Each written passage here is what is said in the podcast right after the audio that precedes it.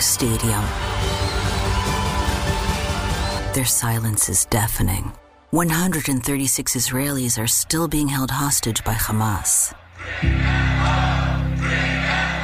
Bring them home.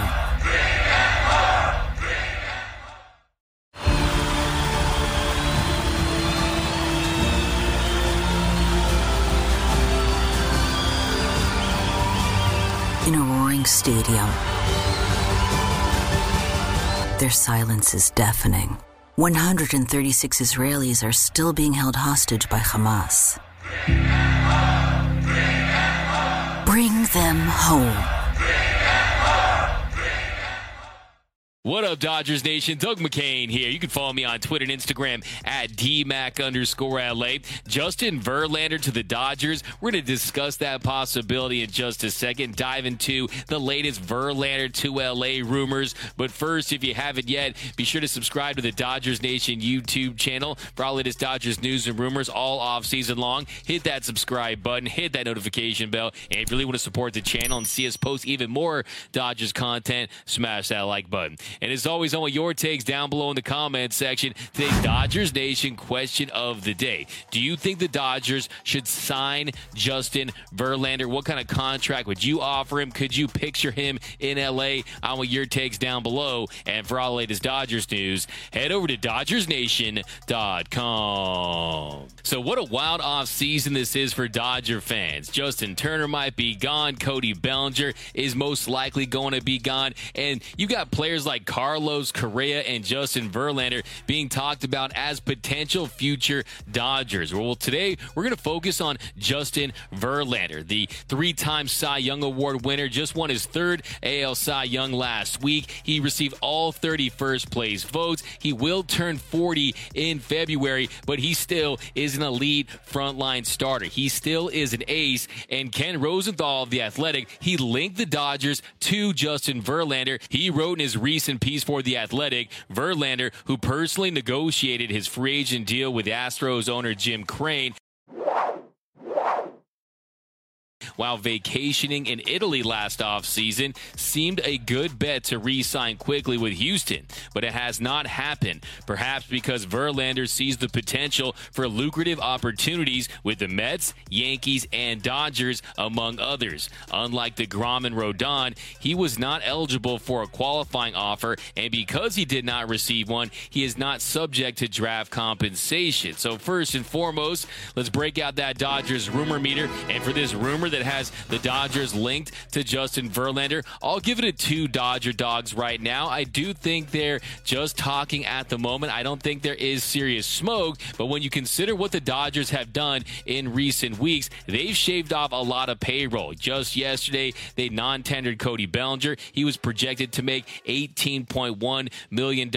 They didn't pick up Justin Turner's $16 million club option that had a $2 million buyout attached to it. And after the Dodgers extended the $19.65 million qualifying offer to Tyler Anderson, he ends up signing a three year deal with the Angels. So when you consider the fact that Trea Turner could be signing elsewhere, when you consider the fact that Clayton Kershaw will probably be back at close to $20 million, and right now Fangraphs projects the Dodgers payroll to be at 170 before that officially announced signing. Look, there is a gap there. There is some flexibility in room to make a run at some of these big name free agents if they want to go that route. And they would still be close to that $233 million CBT mark. So if the Dodgers wanted to pursue Justin Verlander on a two year deal, somewhere in the ballpark of 35 to $40 million per season, they could theoretically make that happen. So, first and foremost, how good of a pitcher is Justin Verlander at this stage of his career? Well, he's very good. He's still among the best pitchers in the game. Last season, he led all of Major League Baseball with a microscopic 175 ERA. He had a 266 expected ERA, a 6.4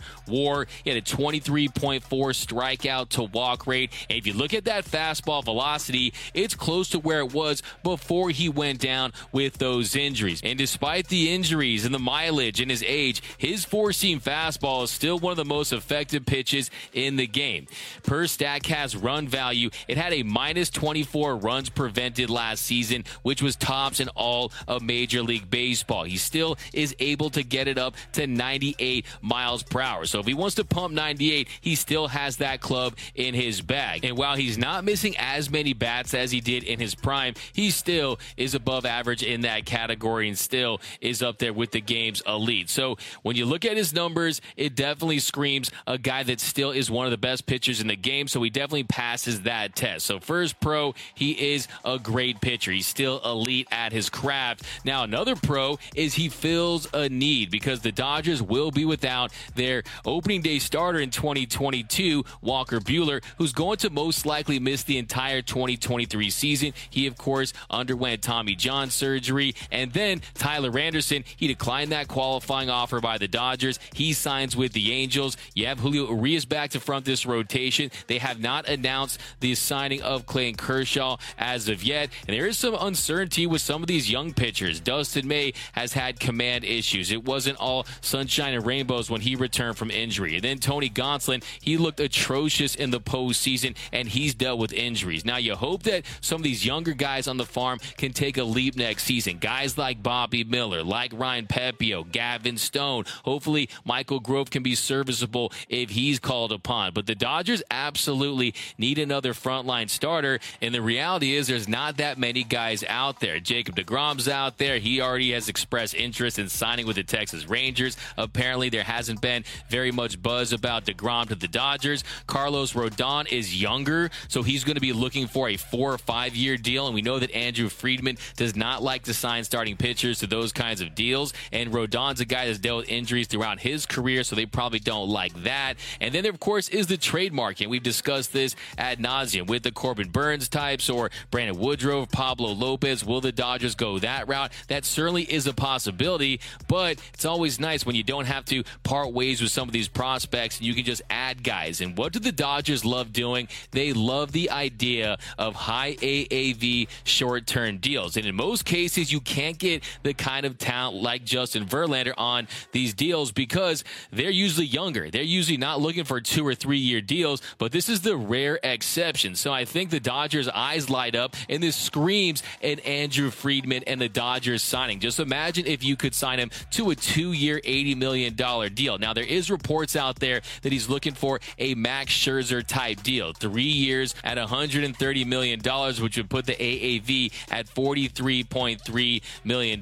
Now, will he get that? I'm not so sure because he is older than Max Scherzer, but he certainly is going to get more than the $25 million option that he declined with the Houston Astros. And I think if you're the Dodgers, you also say to yourself that he already did have that Tommy John surgery. Yes, he has dealt with injuries and has missed significant time over the past few seasons. And it was first due to that groin injury where he had surgery in May of 2020. And then he had Tommy John surgery on September 30th, 2020. So he missed the entire 2021 season. And then he came back with the bang and he looked as effective as ever, taking home the Cy Young Award and posting that 175 ERA. So think the Dodgers are probably saying to themselves that, hey, maybe it's a good thing that he already did have that Tommy John surgery so you can get right back in the mix and not have to worry about it moving forward. And you just hope that he can give you a couple really good years and help lead this team to a World Series title because you have to consider the Dodgers need win now players. And the reason why I say that is because if you look at their core, the two guys that they have invested in, in Mookie Betts and Freddie Freeman, if they do bring in a Justin Verlander on a two or three year deal, by the end of that deal, Mookie will be 33 years old. Freddie Freeman will be 35, 36 years old. So if you want to maximize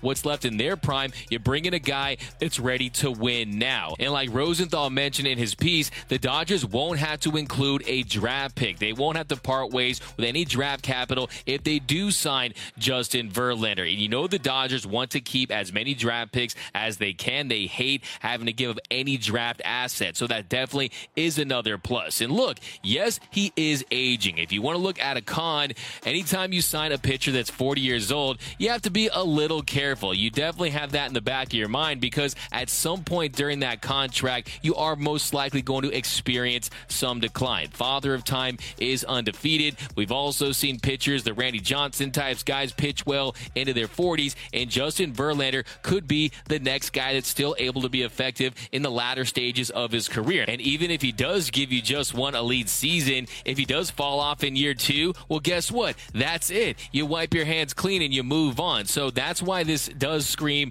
like an Andrew Friedman and a Dodgers move. He's like a turnkey mansion in Beverly Hills. You turn the key, you open the door, and it already is staged. You have the furniture everywhere. You don't even have to do anything to it. He's ready to be plugged in and can produce for this team immediately. Then there, of course, is the baggage that we have to get to. And of course, he was a member of that 2017 Astros team. He was very vocal about juice balls. And then when the Astros were caught, he was quiet. He didn't say anything. And yes, you don't love that. You hate that idea. But the Dodgers' job is to put the best team on the field that can help them win the World Series. And if they think that he is the best pitcher that's out there and available to help them do that, then it's their responsibility to make the right moves that can help this team get over the hump.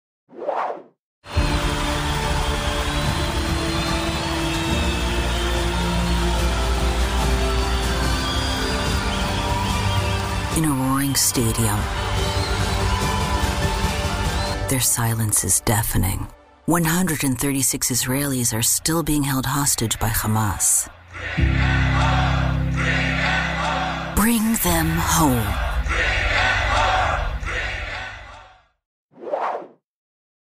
And while I do realize that the Dodgers signing a member of the 2017 Trashtros is a non starter for a lot of Dodgers fans, what I say about Carlos Correa? You help steal a World Series from LA. Well, how about you make up for it by bringing a World Series to LA? So while there is an inherent risk anytime you sign a player that's about to turn 40 years old and there is some baggage there, it does make a lot of sense. The price tag will be high, but you don't have to commit the years. So if you can just get past the fact that he was a member of that 2017 Trashtros team, and you look at his numbers that 175 ERA, that 27.8 strikeout rate, that 4.4 walk rate that was tied for the lowest mark in his career, I think you can agree it makes a lot of sense for the Dodgers to go after Justin Verlander. Also, too, another thing, Kate Upton supports his dreams. Kate Upton wants to see him pitch into his 40s, unlike Gisele, who wants to see Tom Brady not and end up causing a divorce. So, I mean, that's something to consider too.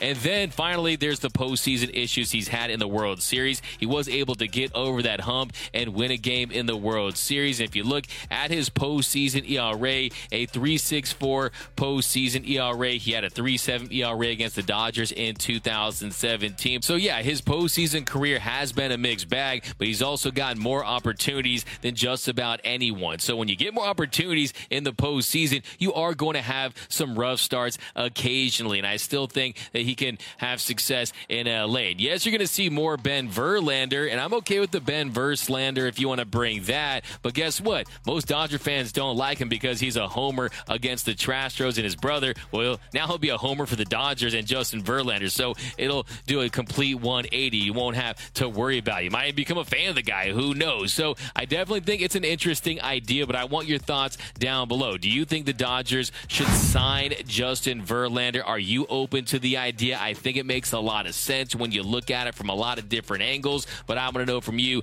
Let me know down below. My name is Doug McKain. You can follow me on Twitter and Instagram at DMAC underscore LA. For all latest Dodgers news and rumors all off season long, be sure to hit that subscribe button, hit that notification bell, and if you want to see us post even more Dodgers content, smash that like button. And until next time, think blue, bleed blue, and I'm out.